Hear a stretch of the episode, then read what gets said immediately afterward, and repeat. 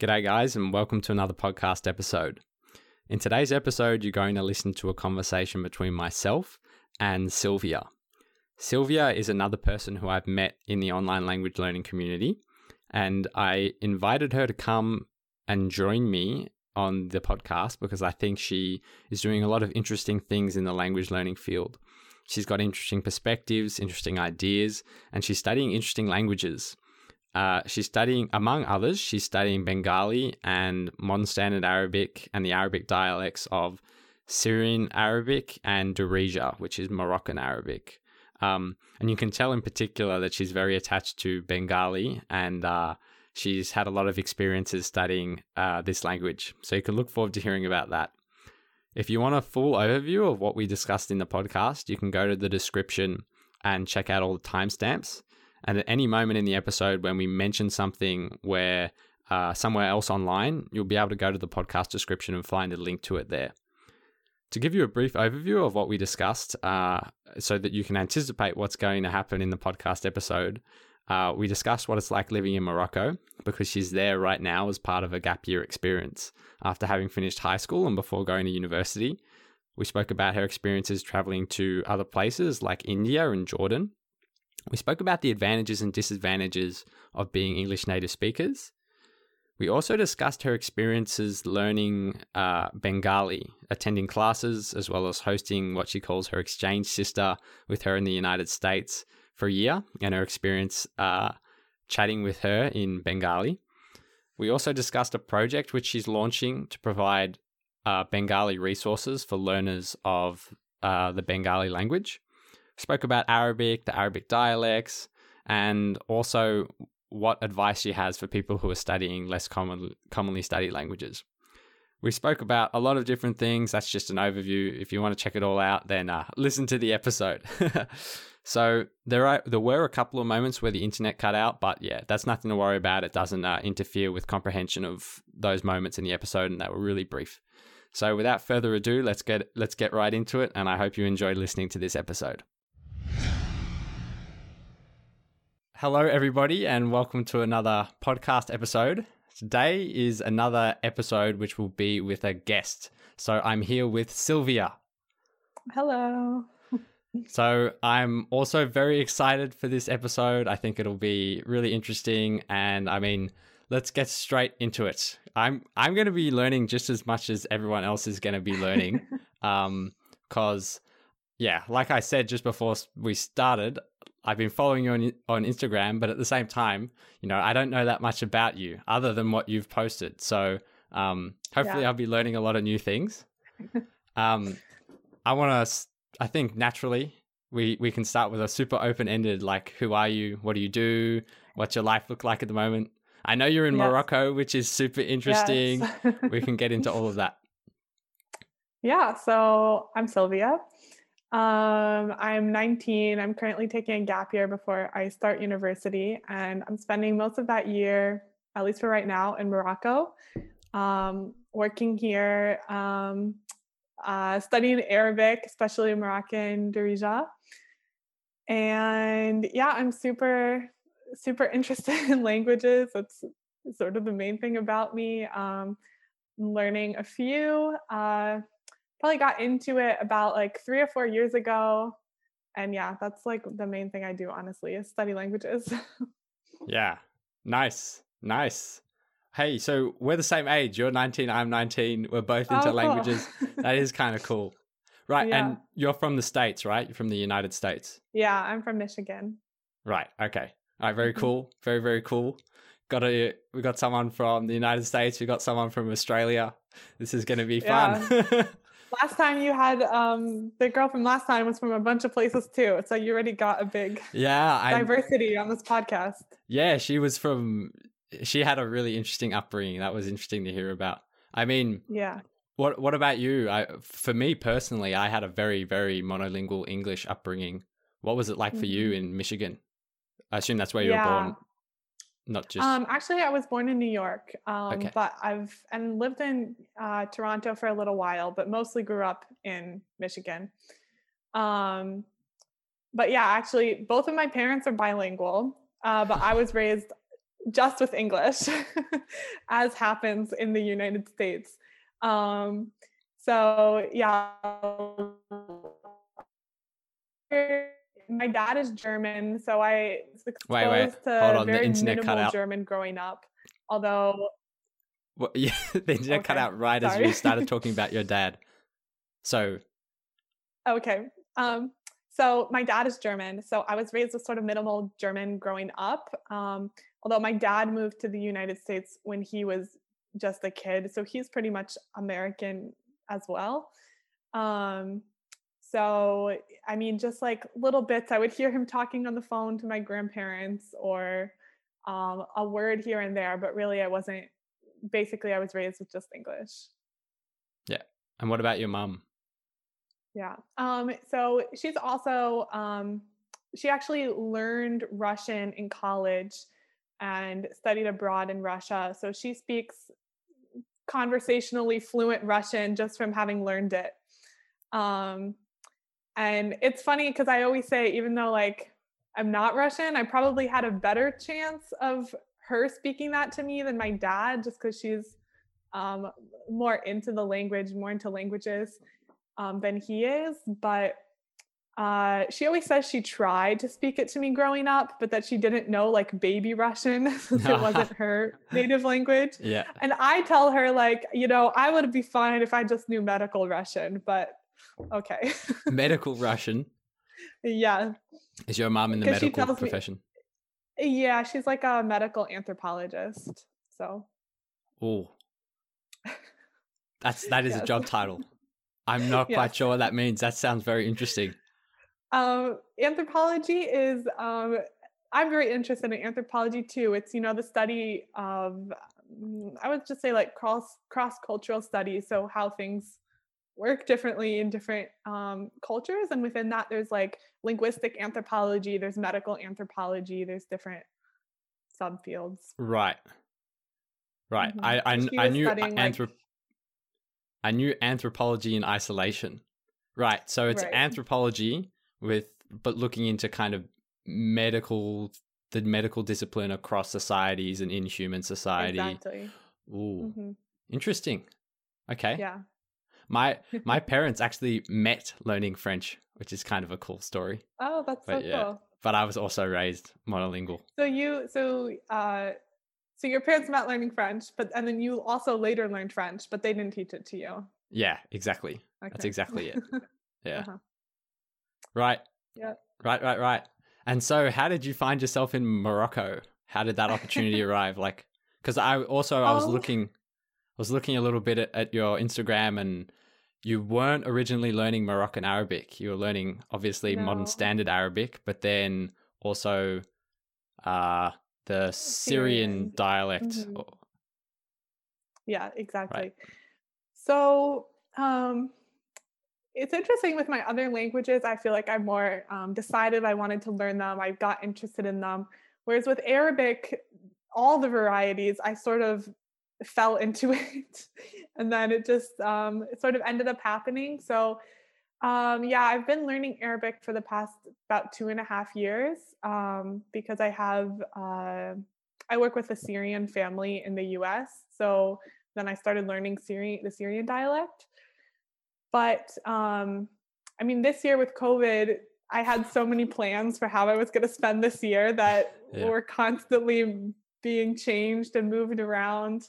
Um, I thought I was going to spend most of the year in Germany, really working on my German, um, which I don't know. We'll see if I uh, get there eventually. But um, yeah, then this opportunity came up from another um, future classmate who uh, is an international student from Morocco and had worked with this company here who hires people from abroad. So, um, so yeah, I like got in touch with this company and um, yeah, I'm like working with them. Right. Right. So what's the company?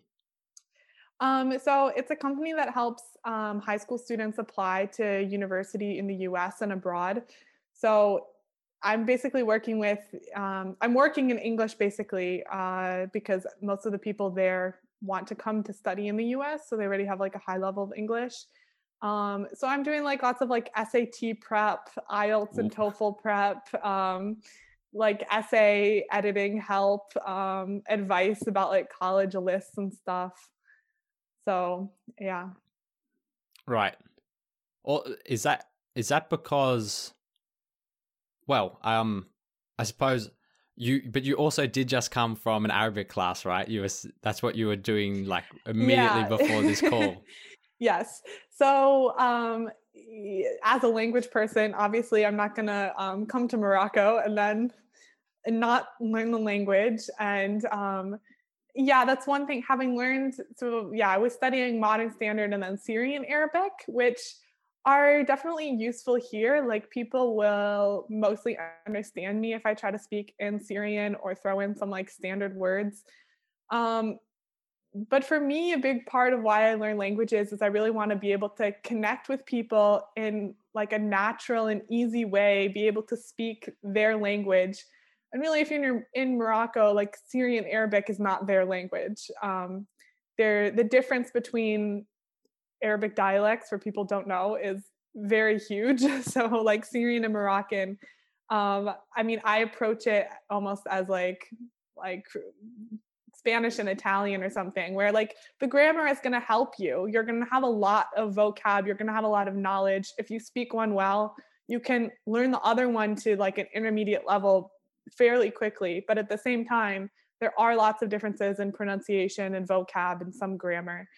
Um, so when I found out or decided to come here, I was like, okay, let me start learning um, Moroccan Arabic as well. And actually, another girl from Instagram uh, who I talked to a little bit, um, and she's from Morocco. So I reached out to her, um, see if she wanted to do some sort of like language exchange. Um, she's also learning German. So, like, if she wanted to do some language exchange, she basically just offered to teach me Moroccan Arabic. so um, I've been having like video calls with her, and we've become good friends. Uh, she's been teaching me the last few months, and then once I came here, I found um, like some courses here to take. Um, Darija is what it's called. Yeah. So I'm doing that like um, five mornings a week, taking Darija classes. Okay, very cool. Mm-hmm. And so so, how long have you been in Morocco for so far? Not sure if you said. Uh, about a month. Okay, so you've been mm-hmm. okay, and what's it been like? it's been amazing. I'm loving it, honestly. Yeah, it's yeah. I mean, like there are so many things about being in a new place. Like you, you're hearing new sounds, new smells, new mm. food. Like, what do you like? I know you're you're obviously working from what you said with this company, mm-hmm. but also like, are you going to markets? Are you like trying new new food, like spicy Moroccan yeah. food, and like what's what's that been like? Definitely. Um, yeah, I'm I'm pretty busy all the time, but I'm trying to get out and see things as much as possible. So I've been to the market a few times. Um, it's I mean it's very cool. Yeah, I mean different than anything in the U.S. or Australia or Europe. Um, uh, actually want to go. I just learned um, the names of all these spices because I want to buy the spices to make this tea that I usually make. So I'm gonna go there and try to do that. That will be a little adventure. But um, yeah, it's yeah, the food is really good too. I'm actually vegetarian, so uh, Moroccan food's not the most vegetarian friendly. but um, I mean, any place like you can you can find something, or they can make it without chicken, then it's fine. Um, so yeah, it's been it's been really nice. Me and um, uh, I'm staying here in my apartment with um, like one other girl who's working at the same place and is going to go to school with me next year. And she's actually also just randomly really into languages. So that's really fun that we can like. Is she American? Um, she's Polish, actually. Wow. wow. Yeah. yeah. So wow. I'm living here in Morocco with someone from Poland. exactly. That's exactly um, what I was thinking. Morocco. Yeah. Morocco is mm-hmm. a really interesting place. I remember reading about the languages in Morocco mm-hmm. quite a long time ago, but I still remember it. So you've got you've got Moroccan Arabic, but then also yeah. you've got some French in there. You've got Berber, mm-hmm. which I think is the native mm-hmm. language, mm-hmm. and then or one of them. There's probably a few, but I think it's a major one. Yeah. And then also a little bit of Spanish, even, exactly. but to a much lesser extent, Yeah. which is uh, Yeah. obviously I mean, that's yeah, gotta- you pretty much nailed it on the head. right. But that'd be a very interesting place. Like, have you, when you're walking along the street, what are you hearing? What languages are you hearing? Yeah, so um, so I'm in Rabat, which is the capital, um, and I, I don't want to like say I'm some expert on Morocco or the linguistic situation, but yeah. just from my experience, um, uh, in the cities it tends to be mostly Moroccan Arabic. That's just like the language of communication, what people speak. Uh, so when I'm just walking, that's what I hear. Um, however, there's also a lot of French. French is very prevalent, and I've been told that it's more prevalent in Rabat than maybe some other cities. So maybe I have a little bit skewed version. Um, but any any sort of high end place, if you walk into like a nice restaurant or cafe, they're probably going to start speaking to you in French, um, which is which is when where I come and I have to tell them like in Oh. Darija, I'm like gonna hadesh le français, like I don't speak French. I don't speak. that's Um, hilarious. Yeah.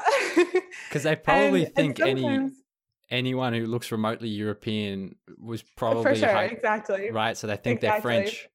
That's Mhm. so that's with the, the fancy places, yeah, the fancy places sometimes they're a little bit um uh, snobby almost that I don't speak French.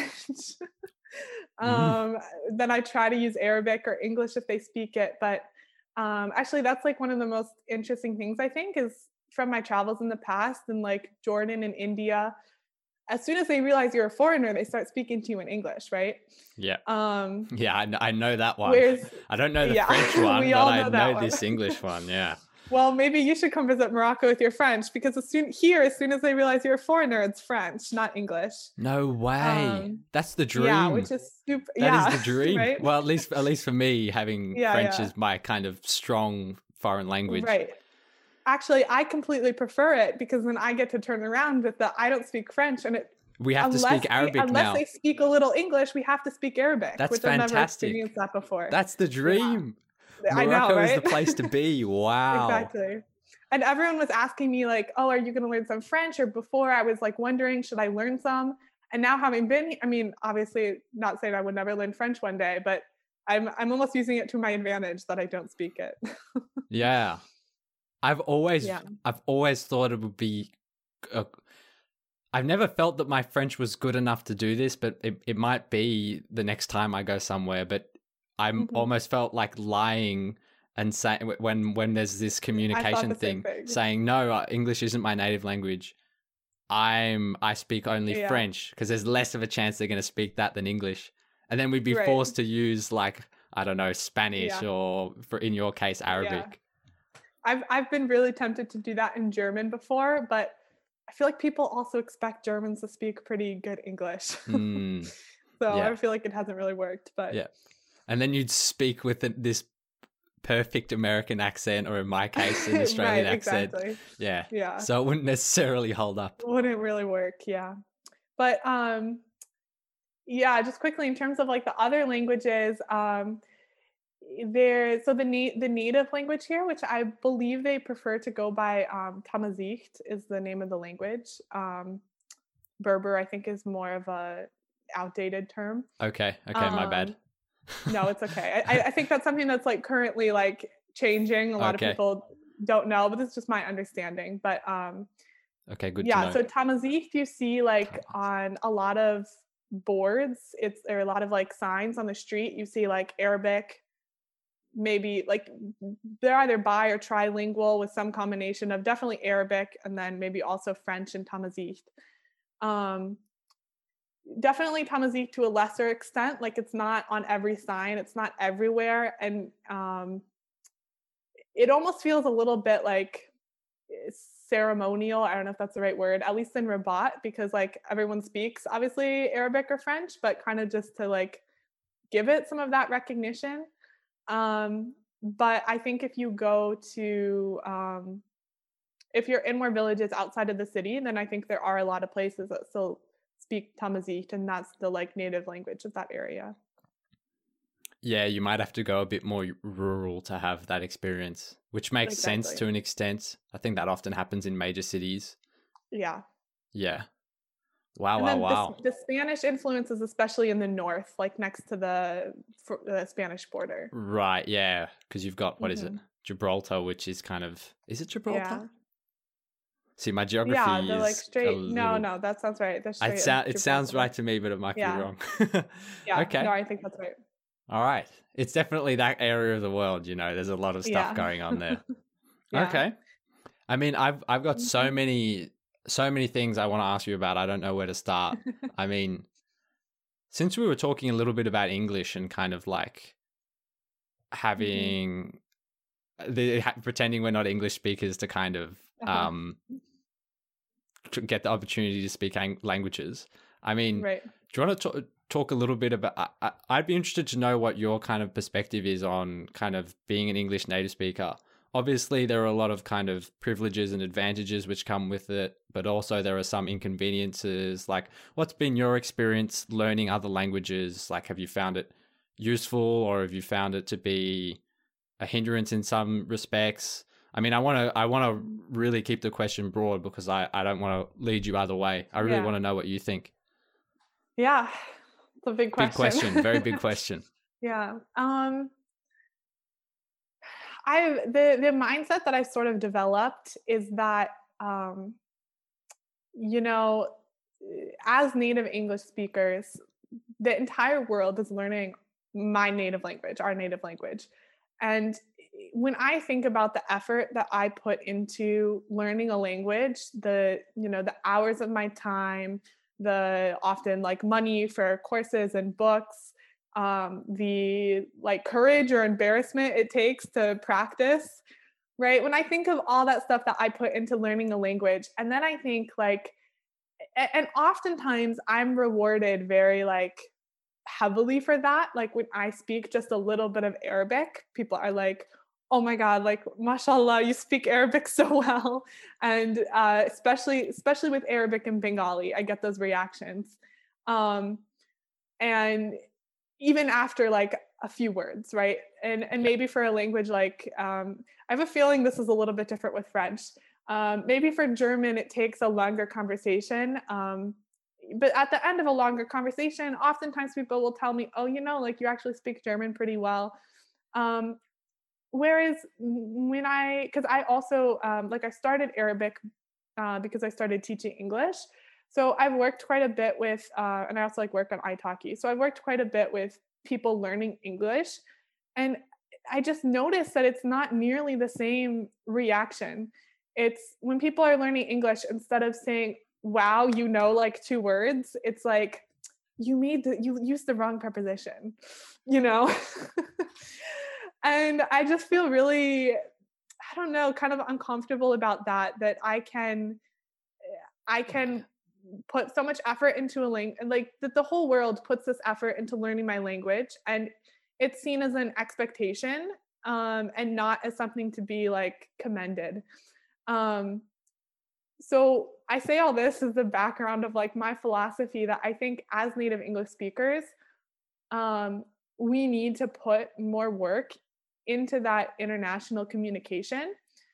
And so, even if English is still the easiest language to communicate in, um, when you're speaking with like people from abroad, that it's not just because even if English is still the easiest language, if you have put in some effort to learn their language, like even just a little bit, you're showing them, you know, like I'm going to put myself out there. I'm going to maybe make this mistake in front of you instead of just this assumption of, oh, you just learned English and then speak that with me. So, um, this is maybe a little bit off topic of your question, but No, that's good. that's sort of this is, That- this that's is sort always of what I think like Best conversations are that way when you digress Yeah. and digress and digress and find yourself somewhere where you did not expect you to be. I love those conversations. exactly. So I think um, as a native English speaker, I think that we need to put because the world, I mean, when you talk to people in other languages, you see that this is what they think. They think that English speakers are kind of these like maybe a little bit entitled and not so smart people who can't learn other languages. Yeah, well, I mean, Um, they're so surprised when we can like say hello, how are you? It's kind of Exactly. maybe that doesn't bode well for us. It's kind of like right. Yeah. Yeah, yeah, yeah.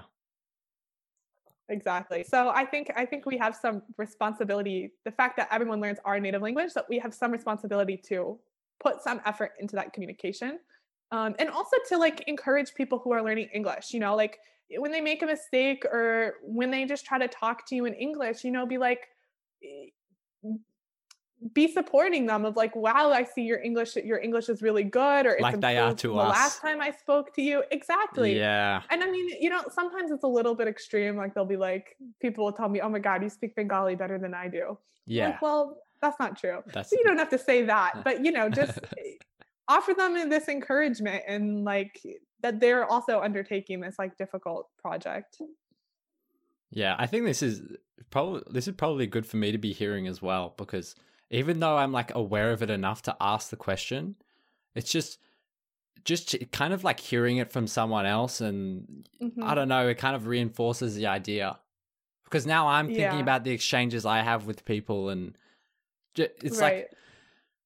I mean, you don't see many YouTube video. You see a lot of YouTube videos titled "White Guy Shocks Such and Such with Amazing Oral Skills" or whatever, and they're like Yeah. really provocatively titled. And but at the same Yeah. time, the reactions in the videos are really like Are so strong. positive. yeah. Yeah. but you you don't see that much. The other you don't see that the other way around. And I suppose that's at the crux of the problem. It's like hmm so many people put so much effort into learning English, and uh, Yeah. they maybe don't get this. They don't get the same kind of reward. I mean. Yeah. and you can even extend that to um, knowing English and also into bilingualism and multilingualism, where, you know, when an American speaks multiple languages, it's like this amazing thing. Whereas here in Morocco, honestly, this is this is I would say almost like a little culture shock to me. Of in the US, when I like am talking about the languages I speak, people are like amazed. And here, speaking three to four languages fluently is like no big deal. Like, I would say everyone who I interact with on a day to day basis speaks at least two languages fluently, probably three, maybe even four or another fourth to like a intermediate level. Yeah. Yeah, yeah. I think that's also um so the thing is we're kind of talking about uh Arabic Africa, but then also I think it's a very African thing to speak so many languages because you go a little bit I was reading I don't know where I was reading this, but I think it was some book I've read about language learning. I was Mhm. reading about one like African village's linguistic upbringing and how he like learned a language in his town, but then he like liked a girl from the town over, so he had to learn her language. And then at primary Right. school, he had to learn another language, and then high school, another language. And then he Mhm. starts learning the lingua franca of the entire region, and then you have English. Right. So by the time you're like mid teens, or you've got all of these languages. So it's like also a big product of the environment. Yeah. So I mean, to to to be um to maybe cut the English speakers a little bit of slack. It's like, there is also Yeah. you know the environment isn't conducive to it, and the the way I kind of think about it is all of the pressures which are pushing people or maybe dragging people to learn English are the same pressures which are kind of conducive to English speakers not Mhm. being exposed to other languages. You know, it's not an, it's not an, not true. really an excuse, but at the same time, it's maybe an explanation. No, that's definitely true. Yeah. Complicated, yeah which is, which is why right yeah which is why i feel like we maybe have to um right like other people might sort of come to this multilingualism and high level of english um without trying. Whereas as like as native english speakers to get to that level we have to almost consciously decide that we want to put this effort in which which is that's what I was I guess that's sort of what I was saying, you know, it's like I think we need to consciously make that decision as a as the majority. I think um I I, I just think it means more than you realize. Um It's it's almost I almost think of it as a sign of respect. If you just even if you learn a little bit when you're going to the country, maybe you don't have enough time to learn the language, but you're going Right, to another exactly. country, learn how to say hello, thank you, a few basic things, and it's just it. it I mean, there's the respect aspect, but also it's so worth it because you go there and you get you get this when you speak to someone in their language, first of all, you get the right. maybe the initial shock, but then you get the warmness which follows, which is really really yeah, nice. Exactly. Yeah. Yep. Yeah. I think I think we're pretty much on the same page with that one. Honestly, it's an interesting yeah. topic, but uh, you know, it's it is. Uh, yeah, that's that's the world we live in. One thing that I've been really um, enjoying about Morocco is I feel like um, I feel like it's a very um, I don't know what the right word is like international environment or at least um, an environment that's very aware of other cultures and cultural differences and i think maybe that has something to do with the fact that morocco is itself a big mix of um, all these cultures you know the, uh, the native people um, arab culture which at some point was the arab was the um, what's the word like the dominant uh like oh. imperial culture almost yeah yeah, um, yeah and then after that the french come in right so like yeah. has had a lot of experience with like yeah. imperialism and is now this like mix i would say which I, I think just makes people very very aware of this mindset like honestly um i've talked about like jordan and india because those are the other two countries i have traveled in or know a little bit about and obviously not that they're not aware of imperialism obviously they are but i just feel like it comes up much more here the way people talk about things i can tell that they're aware of it.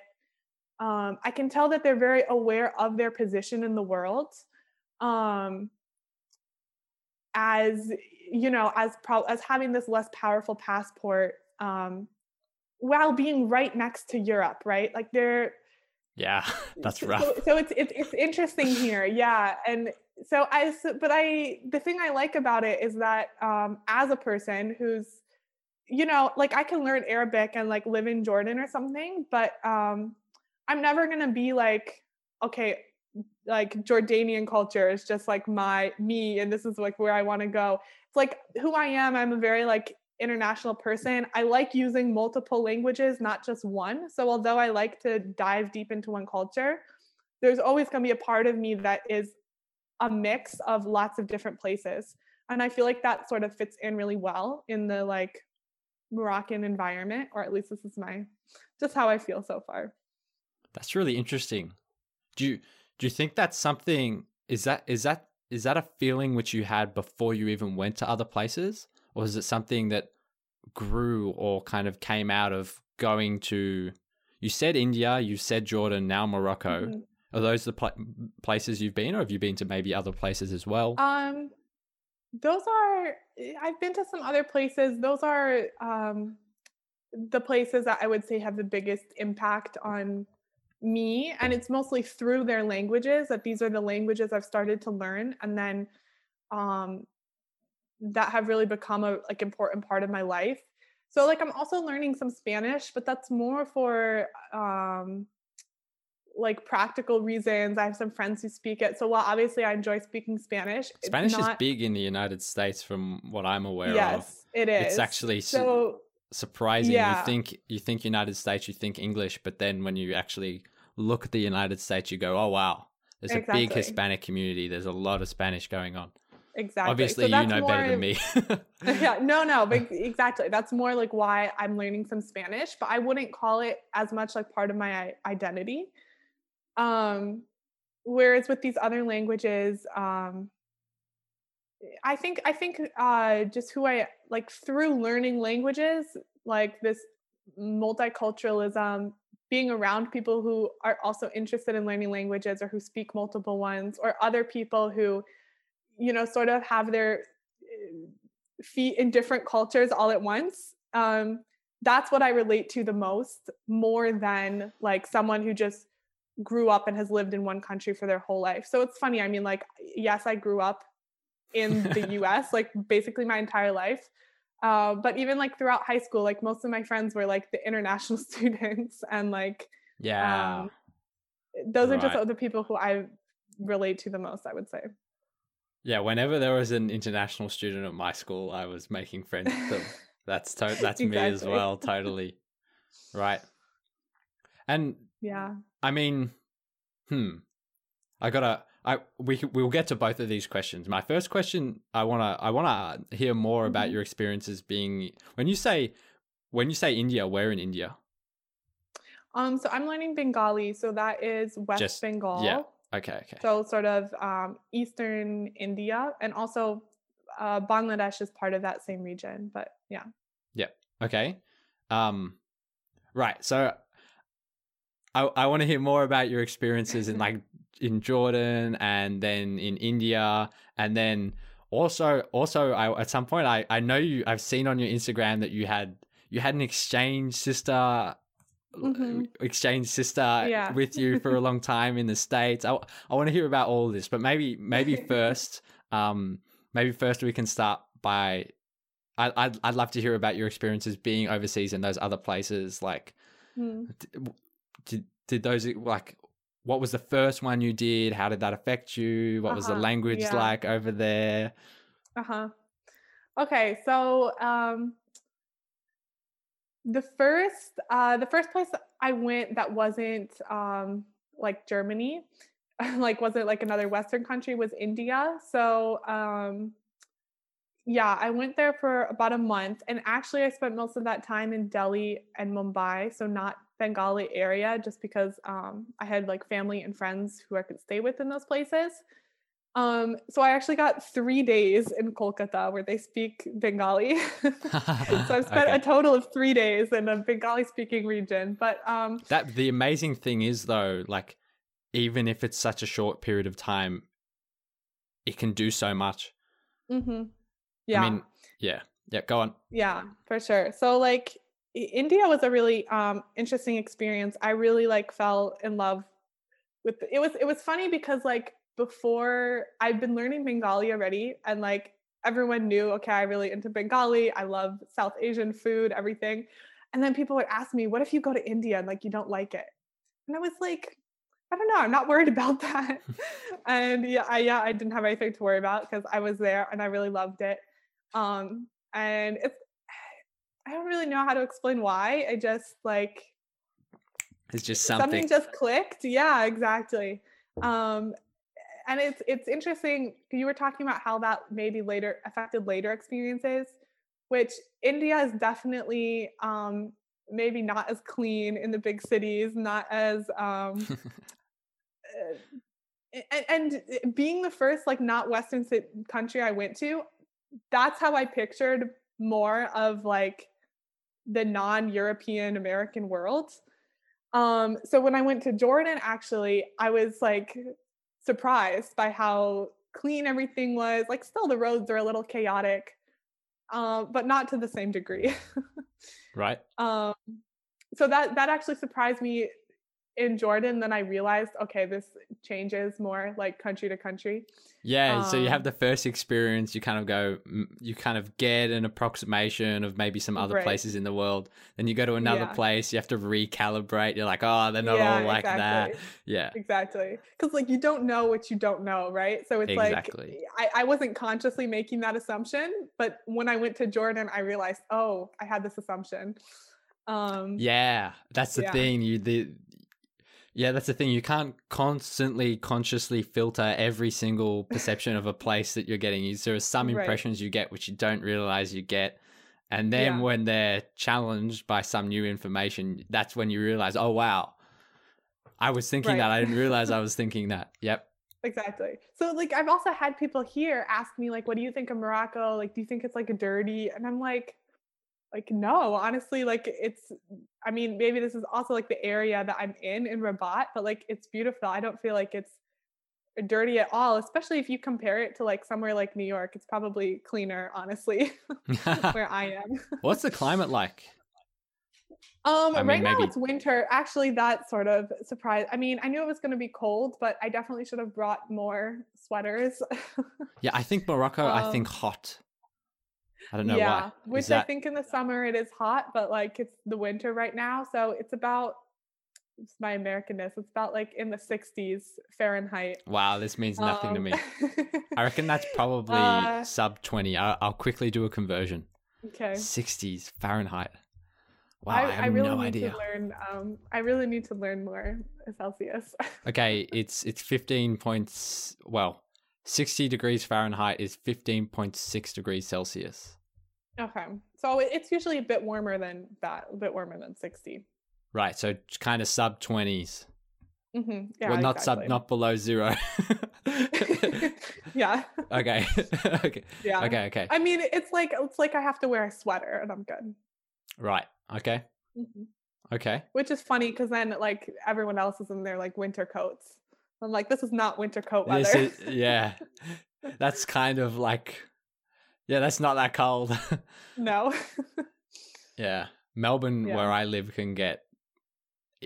Melbourne, where I live, like that's probably also kind of representative of winter. We can get a little, it can get colder, but like normally we just end up right. It's just unpleasant in winter. It's like rainy winter and Yeah. not not cold, cold, but like yeah. Yeah. Exactly. All right, and then Um, how did you end up having an exchange partner coming over and Mm. living with you for how long was it? For a year, A year. Y- y- a like nine whole months. year. Wow. Okay. So, um, like I kind of mentioned, I was friends with quite a few exchange students in high school, especially during my junior year, so my third year. Um, and Yeah, I'm glad you gave me the translation of that. yeah, my American um. But yeah, um I so I had always wanted to do some sort of exchange in high school. Um and it- somehow the time went by and it was never exactly the right time. There was always some class I had to take or I Yeah. was doing dance too. So it never worked out. Um but after like making becoming friends with a few exchange students, I was like, why don't we host one? Um, and my mom is very much like me. Like I mentioned, she like studied Russian, so she's very into other cultures and languages. And hosting exchange students totally something she would do. Um, so we convinced the rest of my family, and um, and yeah, and I, I I knew I wanted like I'm learning all these languages. Bengali is still the one, like I was sort of mentioning about India, like Bengali is still sort of probably the most important one to me. Um yeah, it's it's the one right here, exactly. Yeah. So um, oh, for the people listening, that's in the no. in the chest, right where the heart is. That's where it is. Yes. It's the one close to the heart. Yes. So um I- knew hosting exchange student. Obviously, I don't want to like be taking advantage of them or something, but it was a good opportunity to practice a language, right? So um I did want to like have someone who spoke um Bengali. And You always call it Yeah, so- Bangla. oh Is Bangla, that the yeah, endonym of Bangla? Exactly. Bangla is the endonym. Bengali is like the exonym. So Okay, got it. depending on who I'm speaking to, I use Yeah, both. yeah, it makes sense. You're talking to me, yeah, Yeah, yeah, probably exactly. Bengali. yeah, I gotcha, I Yeah. gotcha. um so yeah so then we we like signed up there was some- some exchange exchange students coming from bangladesh and yeah we hosted her for a year That would have been so amazing. I Yeah. mean, it, i mean it was amazing like we're we're still really close she went back uh probably like six months ago but we still talk all the time and yeah. how how often were you speaking? Like you you already said, you didn't want to like take advantage and Yeah. speak in Bengali all the time. But how much? Obviously, you're going to speak a little Um, bit uh, at least. yeah so so this is the point where actually um english imperialism almost worked to my advantage um in the fact that uh south asians especially from like a middle to upper class speak perfect fluent english. I mean um so she i mean she is like a nat- i would call her like a native english speaker. She speaks english to that level. Right, um right. so you know she was coming to the u whereas probably a So you lot didn't of feel bad, you students, know. you're not taking right away like the probably opportunity. a lot of exchange students are exactly coming to the us to practice english whereas she did not need to practice english so and actually it worked out really really well in that she was almost i think excited for like the opportunity to still get to Ah. speak her like yeah, mother yeah, yeah. language even while being here um and she was i honestly i couldn't have asked for anyone better because like she we would sometimes do these like little classes. I would like she's not a language teacher, so I would just ask her a lot of questions to sort of figure out the thing I was looking for. yeah, because um, that's the other thing, which I, I know you have you have your little yeah. WordPress blog where you were doing like um, mm-hmm. Bengali grammar posts and things, but yeah, you, oh, it, the resources for the language aren't very uh, aren't very big, are they? Yeah, the resources are not so developed. yeah, actually, this is something. Yeah, in like in your bio, one of the first things is less commonly studied languages. So obviously, that's a big mm-hmm. theme in your language learning journey. Yeah. So I'd love to hear about that as well. I, yeah, I still want to sure. hear more about having the exchange partner, but I, you no, can yes. tell I want to hear about okay. a lot of things. I'm very interested. yes. Um, uh, so yeah, resources for Bengali are definitely lacking. Um, so, but she was actually really good at, um, and she was good at actually switching the conversation back to Bengali. Whereas sometimes it's like if you don't know something and you have to switch it to English, then the other person is going to stay in English. That happens Whereas all the time. she knew I was learning. I know all the time, and she was so good at starting conversations with me in Bengali, switching the language back even after I'd switched it to English. That's so nice. And, and not switching it herself, which is uh, pretty, honestly, I haven't met very many people like that. Yeah. Um, and also, it was a great opportunity, I mean, to learn. Um, because that was sort of my problem after having taken a Bengali class for two years that was very focused on like reading and writing. Um, I felt so lost in a conversation even after two years i didn't know how to speak and luckily that lined up perfectly with when um, she was coming so this point where i'm like so lost i don't know how to have a conversation and then she comes um, and then we can have conversations all the time so it was a great opportunity to learn more um, colloquial language slang and also just how to like have a conversation um how how long when you when you did two years of classes you were doing a lot of mm-hmm. classes right like um, frequently? Um, it was it was a un like a university course, so it was like four days a week, so like four hours a week. Right. Okay. Okay. Mm-hmm. So it's not it's not necessarily a huge amount, but that's still like if you're doing it consistently over the course of a couple of years, that that time adds right. up. Exactly. And I mean, if you think at the level that people probably usually are after like second year Spanish or something at a university, I feel like it's probably a little bit higher. I mean, sure, Spanish is more related to English, but also I think that the programs are just more developed. They teach you more effectively. I felt like my the program I was in was maybe not the most effective. That's um, very interesting. Yeah, and and by second year, first Why? year there was a few other um I think because um, my experiences, like with Arabic too, is that the professors are very um, knowledgeable about how to teach the language. Like they actually have like degrees in like Arabic linguistics, for example. Right. Whereas with Bengali, it's like just this a native speaker who doesn't necessarily know how to teach the language. And I mean, also there's a lack of resources. So if you're going to teach it well, you probably have to create a lot of your own resources. Um, right and and also although what i actually my first year class was pretty good my first year class i felt like i learned a lot um, but by second year i was actually the only non-bengali person in the classroom um because it was a class of about like by second first year was maybe 10 people second year was like four or five um, who were all heritage speakers other than me um, so once we're really getting into that more like nitty gritty of the grammar and you have to explain it a little more than first year. I think the professor didn't really have much experience teaching someone who didn't already kind of get it as a heritage language. Like someone who's just like, I have no idea what you're talking about. um, so, yeah.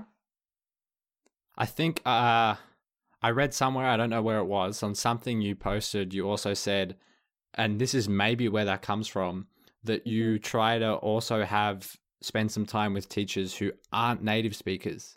Mm-hmm. Is that the reason why? Exactly. Yeah, that experience is sort of what led me to and I would say it, it depends. Like if, if you have a native speaker teacher who's really good at anticipating your needs and your struggles, then that's great. But I think sometimes non-native teachers can be useful in they i mean they went through what you went what you're going through so they know exactly how to explain it to you so actually um i'm i do like online bengali lessons right now and my teacher is an australian who's lived in Let's india go. for the last 10 years Let's go. yeah okay. Yeah. Very cool. yeah Right. Well, Well, but actually, you were mentioning like resources and stuff. I'm actually working on this big Bengali resource project right now. Um, so I don't know when this episode is going to come out, but I, I wish I had a bigger will- I wish I had a bigger audience to help you promote this. I'll post That's something all on. Instagram as well. I've got more people thank there you. too. Yeah. I think uh, probably I'm gonna try to do it in the next like week or two, like around New Year's. Um, but yeah. uh, can you tell me more? Is it going to like spoil yes. the No, announcement? no, no. Right. um, so it's basically a website where I'm trying to sort of exactly what I've been saying, where I've noticed there's a lot of native speakers who want to help. There's quite a few YouTube channels, but they sort of focus on the same things over and over again of like survival vocab and like it's always eh, the beginner level. It's always yeah, the beginner exa- level. exactly, exactly. So that's sort of my my point. Uh, one of my like goals with the website is to increase resources for like intermediate and advanced levels. Increase resources for things more than just vocab lists. So like actually, um, uh, we're making some lessons around like song lyrics, around video clips, um, that kind of thing. Um, and Who's we? one of the main. So okay, yeah. So like I was saying, like obviously I don't have the native speaker knowledge to just create all these resources. So it's like a collaboration between me and hopefully in the future other Bengali learners and native speakers. So I'm working with like quite a few native speakers right now to um to help me like write out like the whole transcription of what they say in a video clip. And then um, and then I'm putting that onto the video Mm. as like subtitles. Um, and then I'm also working to, you know, if you have a lesson based based around this video clip, explain some of the grammar points. And then I'm checking with native speakers to make sure, okay, all these explanations are correct. And like, um, oh, here's this thing I didn't really understand. Can you help me explain this? Um, so working with native speakers to basically, I feel like as a language learner, I have some knowledge about what resources are valuable and what learners need to know. So using that knowledge and then combining it with native speakers' actual knowledge of the language and culture to create like effective resources. You see, I I I think we see that a lot in a lot of effective resources. You've got a collaboration between people who Mhm. bring different experience and skill sets to the table. Yeah. I'm, this sounds very exciting. It's obviously a lot I'm of work to- as well. I imagine. yeah, it's a bit of work. so you're just going to offer everything for free, or you? What's the What's the plan?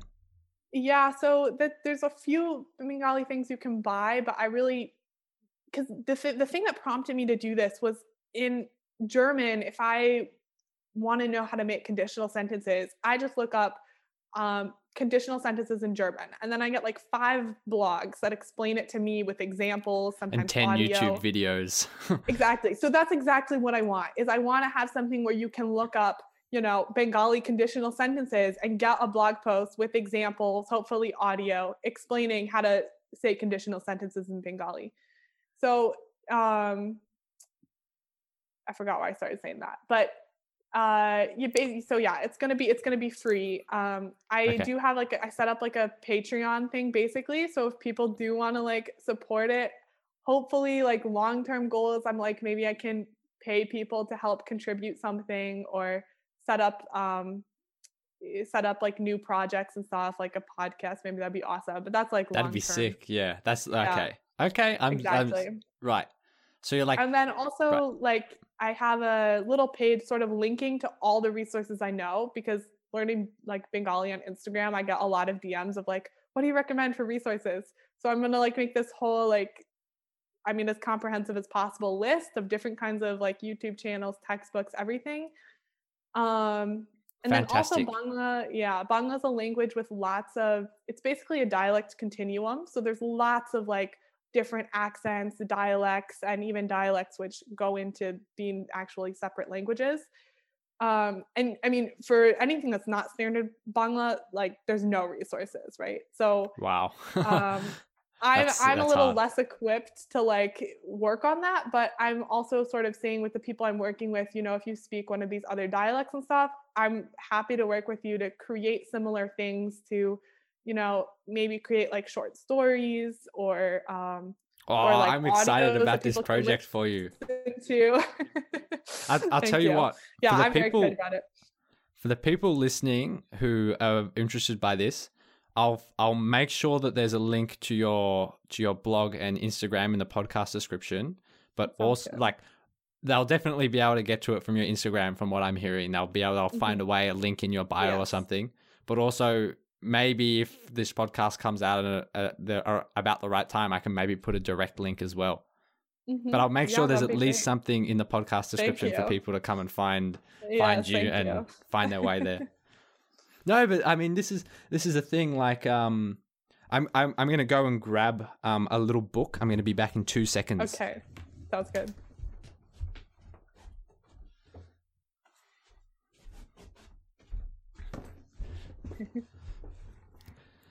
So this is the kind of thing we're talking about, right? This is the advantage of studying a more commonly studied language. You see these? These here Mhm. are short Chinese graded readers. I think they're probably 500 to 1,000 words long max, probably even more towards the 500 word end. But they use a core set of 150 characters. They use Uh-huh. more, but the ones which they use, which are outside of that level, first of all, um, they have a glossary of them, so I don't even need to look them up. I just look at them in the book. And then, 2nd of Mhm. all, those characters, m- the vast majority of them come from a core set of 300 characters, which are from the next level in the series. So you build as you go. So the Uh-huh. advantage of studying Mandarin Yeah. Chinese, which is a more commonly studied language, is I can go and buy these and I can start doing extensive reading when I only know 150 characters. hmm So yeah, good good luck finding that for Bengali. that's what I'm that's that's why I'm really Yeah. excited to hear about what you're doing because if you can I mean obviously this is like this is next level stuff. This is Uh-huh. beyond even beyond like just creating the basic resources which even it's sounding Right. like is even lacking but just uh, I think I, I'm I don't know how to No, say it. I think it's a really fantastic project. I think that could help so many people. yeah. I think that's great. Yeah, I try to have like um these like vocab lists in the beginning of some of the posts that cover like um you know the vocab that's not just like the super basic stuff. So hopefully like you know you can like learn some of that vocab and then go on to like the lesson around the video clip or something. Ah, that's fantastic. Yeah. Okay. Okay. Um, but um, that was actually uh, making me think about um, because I was thinking about Bengali, and I don't know what it's like with um, with Chinese or Mandarin. Like when there's like this this as any of the languages that, that you're learning, there's like large disparity between the language that you'll see like written and in books and what's actually spoken. oh, Like, sorry, was you- that a do you question? Have, do you, yeah, I'm asking you. Oh, Like, sorry. Do you have like experience like um because that's that's been another really interesting thing with like quite a few of the languages I'm learning have this like large disparity. Oh, disparity. so have I experienced that in the languages I've learned? yeah. Okay. Um probably maybe not to the same extent. Well, here's the thing. I don't know what your experience has been like, but certainly for example with French here's here's the thing. I'm going to I'm going to take this to I'm going to take this thought to its full extent because it will explain itself. But Yeah. um with French for example, as with every language, but uh, uh, with French, for example, you have different registers of language. You have very casual, what they call familiar language, and then you have kind of standard language, which is kind of what you'd use in everyday conversations, but not with family or friends. It Mhm. would just be maybe like a store clerk or something. And then you have the upper register, which is formal language, which you might use for Mhm. formal occasions and in speeches and things like that. So.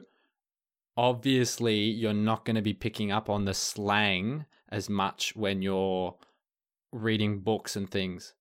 However, the resources do exist to then go and learn by consuming content or reading the familiar register.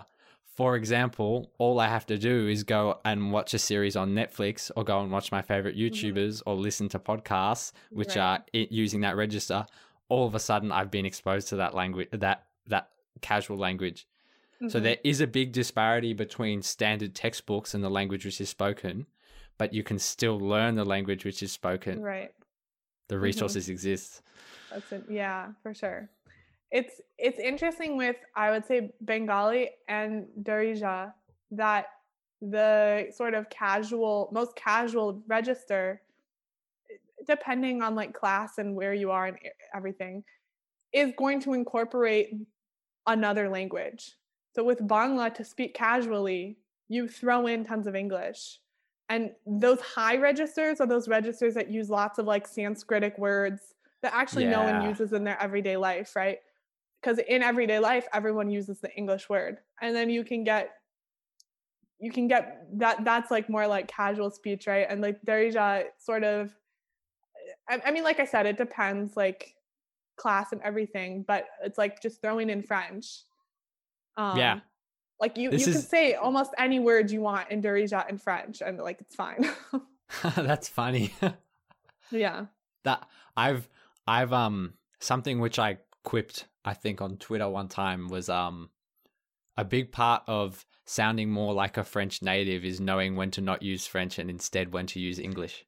Exactly. So the same thing happens there a little bit. Like there are Yeah. some occasions where you don't speak you don't speak French or you don't speak Mhm. Darija, you speak some other language, and that's what is. Exactly. But you're never going to be taught that in a textbook, are you? Right. Yeah, exactly. But that's what really makes you sound natural. Yeah.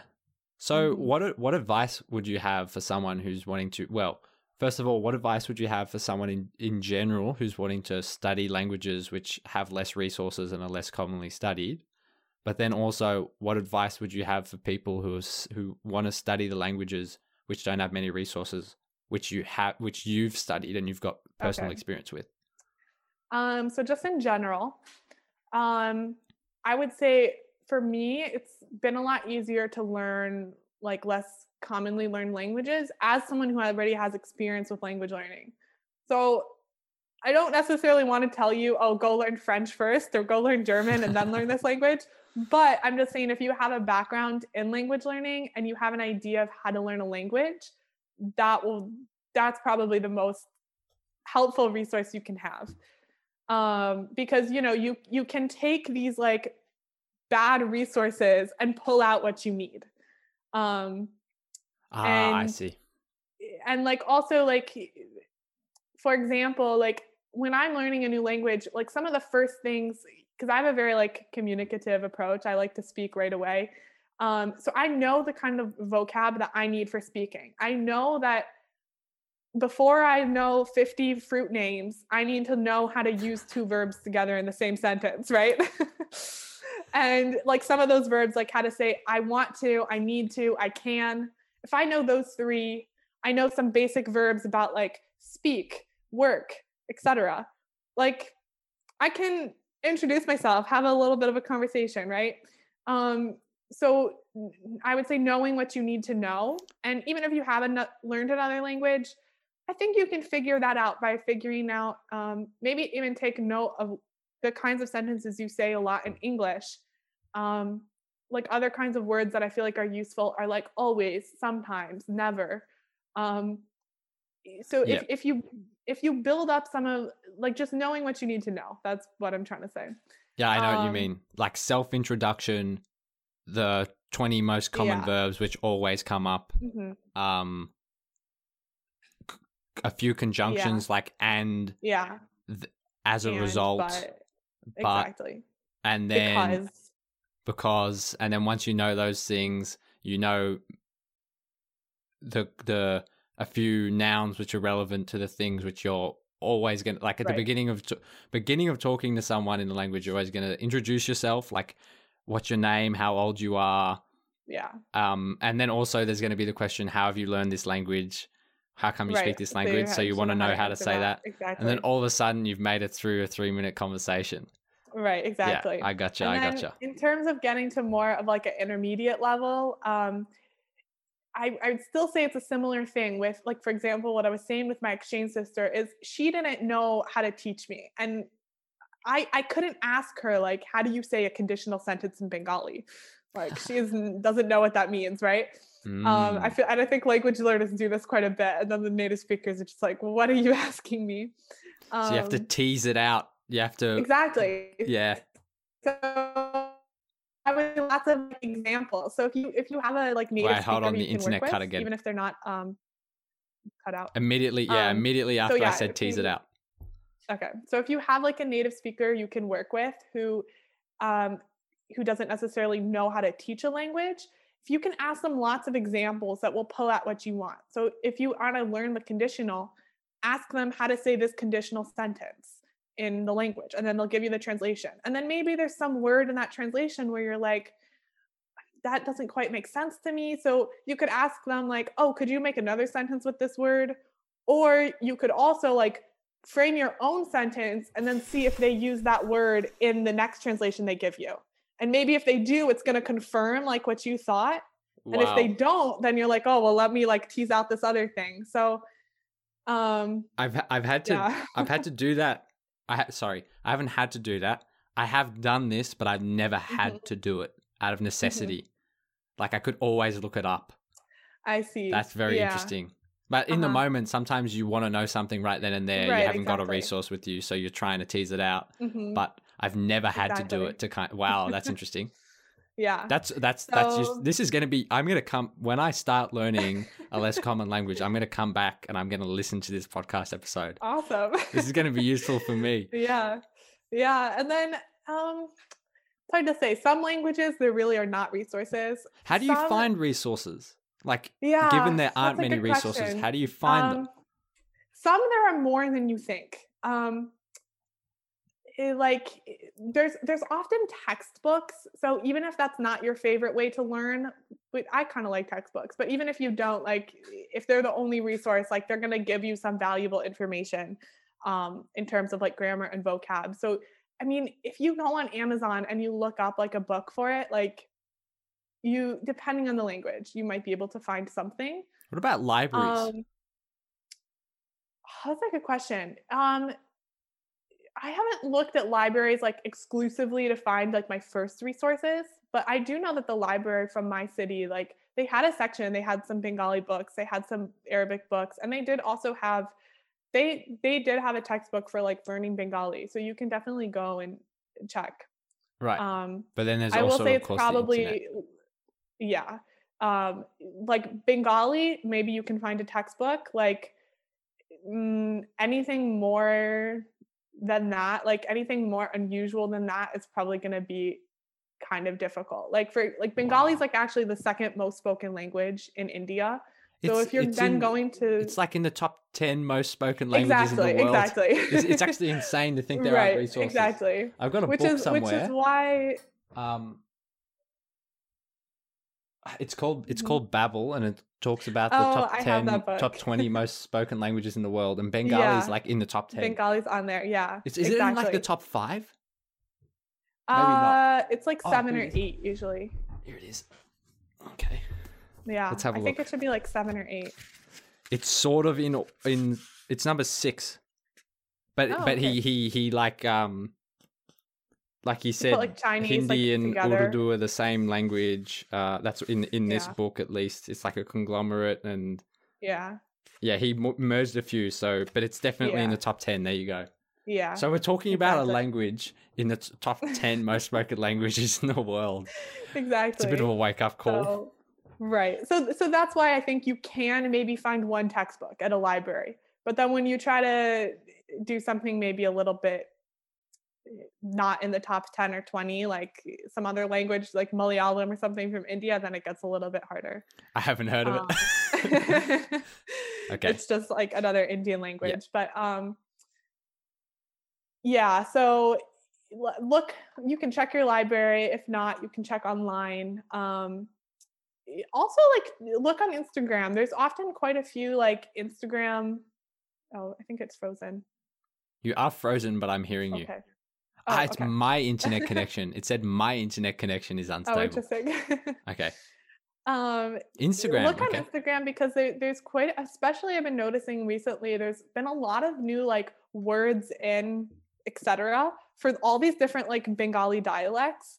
Um, so if you can find a page like that, that's a partly for vocab, although sometimes the vocab that they use is very like high register and stuff.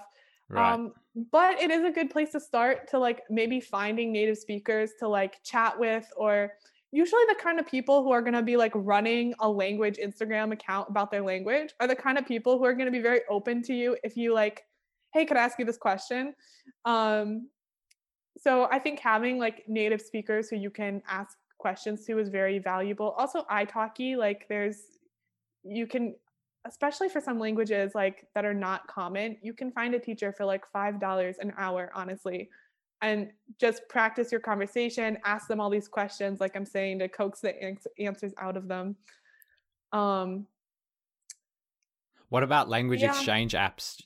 Well, like here's the thing with with Bengali, for example, there aren't many resources, but there are many speakers. right So Mhm. maybe this isn't representative of every every language which doesn't have many Mhm. resources, but in that case, you can probably still find language exchange partners, right? For sure. Yeah. I I honestly haven't tried like language exchange apps so much. Um just cuz like I kind of have like different friends and I use like Instagram more. But definitely that's like a thing you can do, especially if your language has quite a few speakers. And you might also consider because um for some languages for example, especially um like eh, native languages from you know some rural area they like sometimes on those apps they have a list of languages and that your language you're learning might not even be on that list in which case native speakers aren't going to list it as like on those apps like oh as i speak this language right? Because they can't, right? so So exactly put So- something which is maybe like so you can like maybe look for like right like what is the like lingua franca of that area? So i don't know the names of any like specific like african languages or something but like if you have some language um, that's Yeah, in yeah, like yeah, a swahili lingua franca region you can look for people who speak swahili and then figure out based on like country or just like you can send them a message and see if they speak that language and just keep trying, um, keep trying, keep trying. yeah Yeah, persistence pays off. yeah Okay. and also um like obviously it's not quite ideal but um usually there are there are there's media surrounding some language. So if you can find movies and songs obviously it's not perfect but um at least you get to hear the language and um and like songs can be a good thing. Sometimes it's fun to like work through song lyrics or something with a native speaker. Maybe that's a good way for you to like have something to even study with a teacher right? Um yeah And then okay.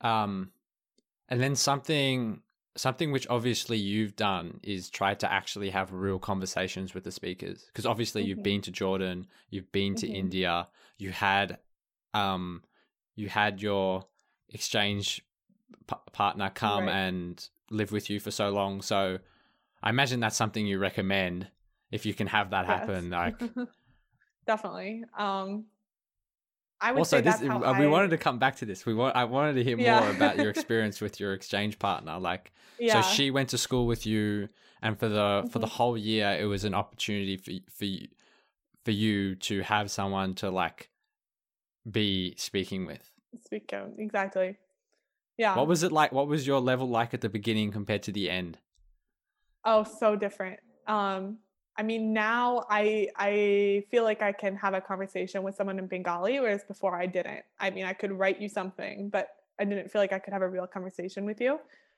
Um, I still I still struggle speaking Bengali. Honestly, I feel like it's the language with the thought process that's the most different from English that I'm learning. Ooh. Um, yeah, so it's just like the way I would word sentences. It's like right so the I have to syntax is completely totally just different change, and not even like the syntax of, but just like eh, Red just dog like run how you say something it. like that, Yeah, wait hold on exactly. i don't feel like i even mixed up the the red dog runs no runs dog red yeah. I tried to mix it up and I didn't. That's insane. you did it right. wow. exactly. But Good even even more than syntax, like something just about like the thought process is like I like I I, like sometimes mean, it's yeah. just like I I want to say something and then I try to say it and they're like what? And then I tell them in English and then they give me this translation and I'm like Oh, that makes sense. We sense. don't do that but, like, here. Never in a million years would I have said it that way. Yeah. Yeah. So, None of that. um, but uh, I mean, yeah, like I definitely got much, much better at speaking um, after that year with her, and um, also like I had studied only the like standard sort of Indian or Kolkata accent, and then she was from Dhaka, so I learned a bit of like Dhaka accent. yeah. So now I, I can Oh, speak this- fairly like we- in both. we also we also forgot about this. What what advice do you have for people specifically learning Uh, um the languages you've learned? that I'm learning. Okay. Um okay. I've gone on this forever, but like I try to make it shorter. So Bangla Well, also maybe maybe open with where they can find your extended content on this. Okay, yeah. So um Bangla, like I said, I'm about to have this big project. So biggest advice, just look out for that project. Check my Instagram, I'll link to it because Okay. that project will have links to everything else that I know of. Um and I'm gonna make lots of like posts and stuff sort of on this topic of how to learn Bangla, how to use my blog effectively, everything like that. Okay, follow you on Instagram, Um, follow your blog, and to do that, go to the podcast description. Step one. Yes. Right. um, Arabic. Arabic is interesting because um, modern standard Arabic, there's quite a few resources available. Um, that's also not really my focus, so I'll leave that to someone else. But in terms of Arabic dialects, which have less resources than standard, when I started learning, I thought that there was really not that many resources. And over time, I've come to know of so many. Um, so, Arabic dialects, if you're studying one, uh, I do have one post on my Instagram that lists a bunch of resources for Levantine dialect specifically. I'll find it and Um, I'll link it in the podcast description. okay. Um, there's this one website called Playaling, P L A Y A L I N G.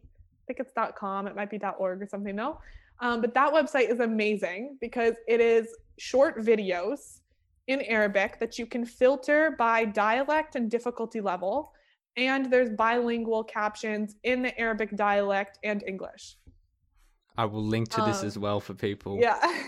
so that is an amazing resource. Um, and for Arabic That's insane. actually, I know it's amazing. Um, so there's actually quite a few like um, different textbooks, different online courses.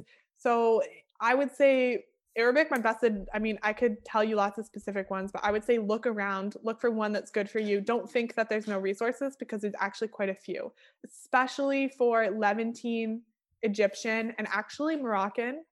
Um, other things like Gulf, Iraqi, like um, might be a little bit more difficult, but yeah. Okay. Okay. I'll, I'll listen back through this whole podcast. I'll make sure I don't miss anything. Okay. yes. All right. Um, I don't know where we were. Otherwise, I mean, otherwise it's um, people people now will have an idea of like how to study these languages. It's been interesting to hear a lot about your experience. I mean, I I Yeah. noted down a few things. I'll make sure I'm not gonna we're not gonna leave with anything that I wanted to ask, which I haven't asked. Oh, Yeah, I I, know I talk a lot. Sorry if I'm like going no, on. it's perfect for a podcast. Podcast is a Yes. time to be talking a lot. Um, I do have more questions actually. I wanted to hear about Okay. what it's been like having to learn new scripts because all of these languages have different Oh. scripts. Yeah. Um, this is actually, I'm supposed to go on another podcast. It was supposed to be this week, but it might be a little bit later where we're going to talk about scripts specifically. Um, Okay, I love what is it? What- scripts. what is I the think other podcast? Super fun. Um, Geopats podcast? Geo packs. Geopats, I think. Yeah. In any case, I can text you and I'll put it in. The, I'll put it in the description as well for the podcast. Yes. Okay. Um, so honestly, it's it's interesting because I hear a lot of people say, you know, oh, I want to learn Arabic or something, but I'm just so scared of like learning the script. It seems so difficult. and to that I say like you want to learn Arabic, you or whatever language, you want to take on this like years long journey, hundreds of thousands of words and grammar rules and you're scared of like 30 letters. Like if you can memorize hundreds of thousands of words, you can take 2 weeks and memorize 30 40 letters. So I think people get scared of scripts more than they need to. Um, I mean, if if you just except for Chinese, that's always my little caveat. um, I don't have experience with Chinese. I I can't say on that. Almost any other script that's not um, that kind of system I, is going I to have. can I can say Uh-huh. something on Chinese, and the Mhm. surprising thing about Chinese is, which is already happening to me, and I don't know that many characters. I probably know Mm-hmm. 500. Mhm. Probably, I probably like I probably can write a few hundred, and then I can recognize probably 500, 600. The Uh-huh. thing which you start noticing already at this level is things repeat themselves a lot, in the sense that there are a finite number of radicals which give you a hint of the meaning, and then there are a lot of re- repeated kind of components where you start Mhm. basically some Yeah, character will be made up of multiple other characters you already know, and then it, Mhm. so it does actually get you think it's this insurmountable wall. The, Right. the great wall around the language, but really, actually, it gets It's already not. it's starting Right. to get easier for me. But anyway, So- go on. I, so I don't want to interrupt so you. even for Chinese, the writing system is maybe not something you have to be as scared of as you think.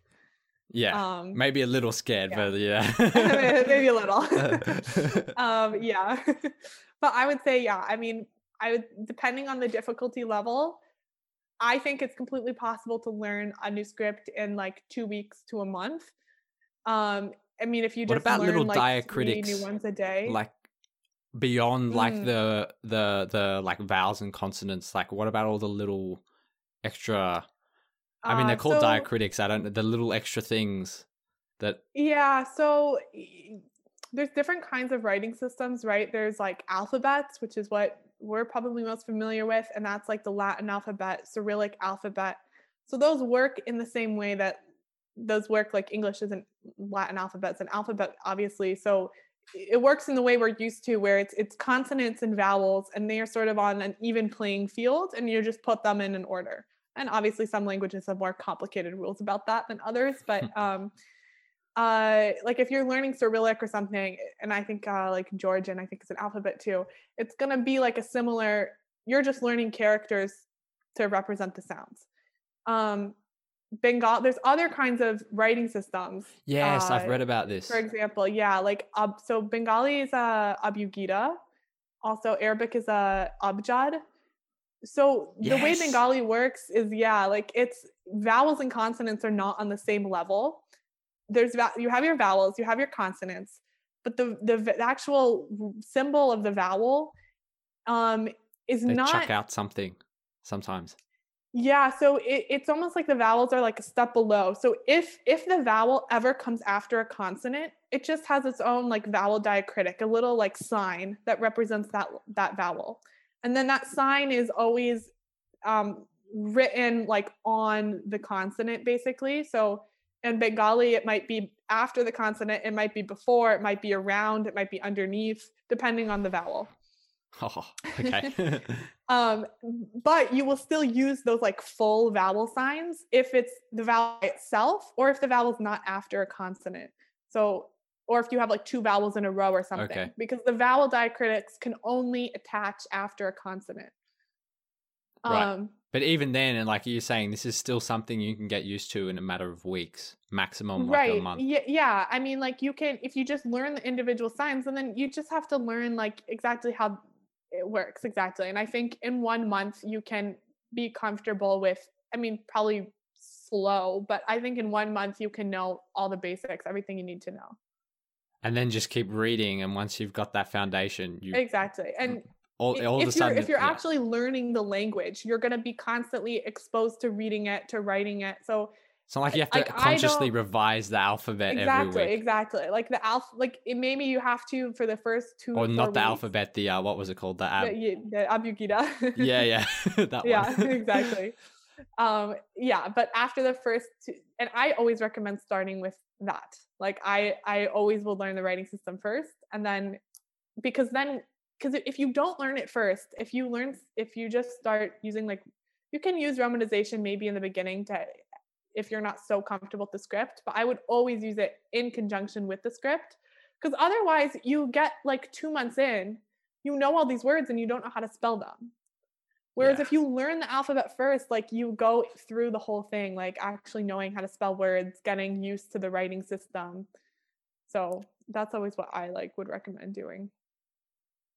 In the long run, it probably reduces the workload if you just learn, oh, like you learn the script first, and then you learn the word, and as you learn the word, you attach the proper writing of it. Yeah, yeah, Exactly. That's what I think. Yeah. And I think that sometimes, you know, when you have heritage speakers who don't know how to read or write, that's when it's a really daunting task of like, you speak this language, but to know how to read and write it, you have to go back and learn how to spell every single word. Which, you- and Which- you which know you- thousands, so it can be Exactly. like yeah. Whereas if you're a beginner and you know five words in the language, well, you only have to learn how to spell five words. so, Upside of Yeah, being a so beginner. Exactly. exactly. so that's why I would learn it from the beginning. Right. So every language you learn, if there's a different script, you learn the script. And then Mhm. actually, maybe briefly just outline that a little bit, like how you study a language from kind of beginning to kind of the levels you're at now. Yeah. Script, textbook. Um, yeah. So I mean, it depends on each language, like what um, what I'm doing with it exactly. But um, yeah, I learn the script. Um, while I'm learning the script, I probably learn the basics, beginning phrases, um, like introduce yourself, kind of thing. Um, and then pretty much from there, I just try to go into like what we were talking about before, like the most useful vocabulary. So I try to learn the basic grammar structures that are going to be the most useful to me in speaking, the vocab that's going to be the most useful to me right away. And then I try to I try to use that like from the beginning. I try to have conversations with friends or native speakers. Um, yeah, and then I, I mean, I just go from there. I build on that knowledge. I sometimes Yeah, I well- work through a textbook, or if there's if there's a specific like grammar topic that I know I'm confused about, like I said with German, I will just like look it up, write some notes. I use a lot of flashcards, so I use Anki, like all that new go. vocab, sentences, go. like grammar structures, put that into Anki. Do you do a lot of reading or listening when you can? Like, I know there's limited resources with a lot of your Mhm. languages, Um, reading and writing are definitely areas I need to work on because I like really enjoy having conversations. Obviously, I talk a lot, so I will do that. But then if it actually comes down to like writing something, I'm like, I don't want to do it. so um, I probably don't practice. I practice reading and writing a lot more if I'm actually in a course, which is making me do that for homework, which is probably a yeah, good yeah, yeah, definitely. Um, I've been the But- same. Although yeah. I'm starting to get into reading more. Hmm This is something. This is something which I've real. I realized reading these. If I I'm building the habit for a while for. I'm building the habit now of reading before going to bed, and I look forward to it because I'm reading something which I don't have to stop and look up every second word. So I can just sit there and read through it. And I read a lot as a kid. I read a lot in English. Like I've Yeah, all of these books around me. I've read all Yeah. of them. And so I like reading, but it's just in a foreign language, it's hard because normally what you're doing intensive reading where it's so much effort to read, but having something which is a graded reader of my level makes it fun. Right, so I think. I've found a way to get myself to read more and build the That's habit. cool. Yeah. So yeah, I just Yeah, wanted to add that in. No, no, yeah. I I think for Bengali and Arabic, maybe that comes back to what we were talking about before, where like the even even in like a more basic level book, like the vocab that they use in writing is just so different from what you speak. And for Arabic especially, I mean, it's modern standard Arabic versus the dialect. So I haven't like read so much in those languages. Um, German, I've tried a little bit. I've like I've gotten some like different novels and stuff. Some novels that like I've read in English and then try to read them in German. So I've done a little bit of that. Have you ever read a graded reader? Like one designed for learners? I don't think I have actually. Because neither had I. Like Uh-huh. I got I like for example I haven't like in the grand scheme of things I haven't had that much experience learning languages like I, I I have compared to someone who doesn't learn languages, but compared to people who really spend a lot of time learning languages, like I'm still Mm-hmm. relatively new to the game. Like I know Yeah. that's it sounds a little weird from someone who's like way into languages and things, but I kind of recognize that. Like No, by the time I got to the point where I was using my French to read a lot outside of class, I was already at the level where I could read an authentic book made Mhm. for French people, but it would be so much effort. So I just skipped Yeah. the graded readers and went into this laborious reading. Some some are easier, some are easier than others. I'm actually I'm turning Yeah. around because I'm looking at the books. Yeah, yeah. but That's some- that's a little bit more me with like German. yeah. So you, hmm I'm thinking maybe I'm gonna go and like find really advanced graded readers. So they're like Mhm. they're advanced graded readers, but still they're not as hard as authentic text. Yeah, And that, that's what I'm gonna read before bed. So it's like Uh-huh. very little effort. There's like one Yeah, of the words I don't know. Yeah. right. I should do that with German. Yeah, I mean, this is also why I want to do these Yeah. podcasts because it's like yeah, sharing exactly. tips. It's like we're all, yeah. yeah, we're all like honing our study skills. Exactly. like, Yeah, no, I, I definitely need to work on that, like reading, writing kind of thing. but like I said, this is new new to me. I've like I've been saying online like I'm totally a speaking and listening guy. You know, I don't read that much, Yeah. and but now that I've found a way to make the reading less laborious and more enjoyable, and just a habit of like a made a habit out of it, where I just am starting to do it before bed. I'm like, yeah, I could do more of this. right. Yeah, I think that's my problem is that I don't really enjoy it that much right now, but maybe because it's too difficult. yeah. Hmm Like not not too difficult for you to understand, but like too difficult in the sense of you're not just gonna on this at a random moment before bed bed gonna Yeah. like pick up the book because you feel like it because it's like no I need to grab the dictionary in my phone Right, like, exactly, things. exactly. I can't Yeah. just like sit down and read it. Yeah. And I've also oh, another thing is the reason I haven't read um read before bed is because like I I still do this though sometimes, but I know I shouldn't, and I try not to. Is like I try not to bring technology with me to bed, but Mhm. like reading. If I'm reading without technology, it takes so long to look through a dictionary. So I might as well have the Yeah. technology to quickly look it up. right. But I don't want to do that. So I'm like, okay, I won't read. I'll read an English book or something. right. Yeah, it's a, always a struggle balancing it. Because I know I know there's some like um, websites and stuff that are basically like graded readers, and you can like click on the words that you don't understand and just automatically get the translation. I haven't really used that so much, but, Link but is I just one of them. prefer I prefer reading like a real book. Same is something I know so it's nice such a cliche thing, but it's just like I yeah I'm the same. To, yeah. Yeah. I'm the same. I much prefer like having something.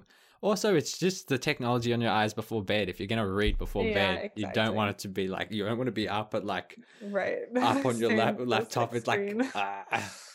exactly yeah yeah. all right. Well, I think I think we've Yeah. covered a lot of ground.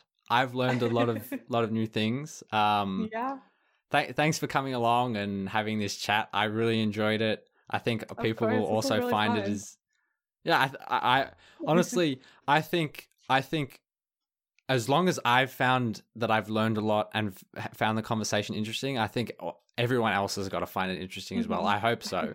You know, that's that's that's hope so. my kind of yeah. That's my kind Yeah. of litmus test for if I think an episode's gone well. If I found it interesting, if I enjoyed it, if I learned things, I'm like this went Yeah. well. exactly So I don't think want to today record went an really episode well. to be like oh that was boring to make no, you obviously don't want that to happen. But also, like, I'm Yeah. inviting people on who I've like watched their stuff. I'm like, this is going to be interesting. I have questions. So, yeah all right. Well, Yeah, thank you so much for coming along. I'll yeah um, thank you for having me I'll make sure I link to your stuff. But um, yeah. Otherwise, I'll uh, I'll stop the recording here. So to the to our podcast Sounds listeners, good um, goodbye. Thank you for listening to this episode. bye All right, guys, that's all for today's episode. I hope that you enjoyed listening. Last time, I left a secret message at the end of the podcast episode, and I said, if you've listened all the way through and you enjoyed, tweet me on Twitter with this secret word. And a few people did that, and I got to chat with them about how they found the podcast episode, and I really enjoyed it. So I want to do it again. If you've listened all the way through and you're listening to me now, then you're an absolute champion. But also, uh, tweet me on Twitter with the secret word bang bangla b a n g l a, and that way I'll know that someone's listened all the way through to the end, and um, I'll feel really good about that. But also, I'll be able to chat with you and see how you found it.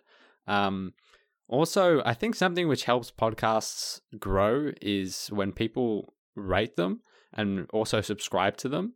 So if in the podcast app that you're listening to this through, there's an option to subscribe and follow the podcast, then and you and you want to subscribe and follow the podcast, then go ahead and do that. I think that'll help help the podcast grow.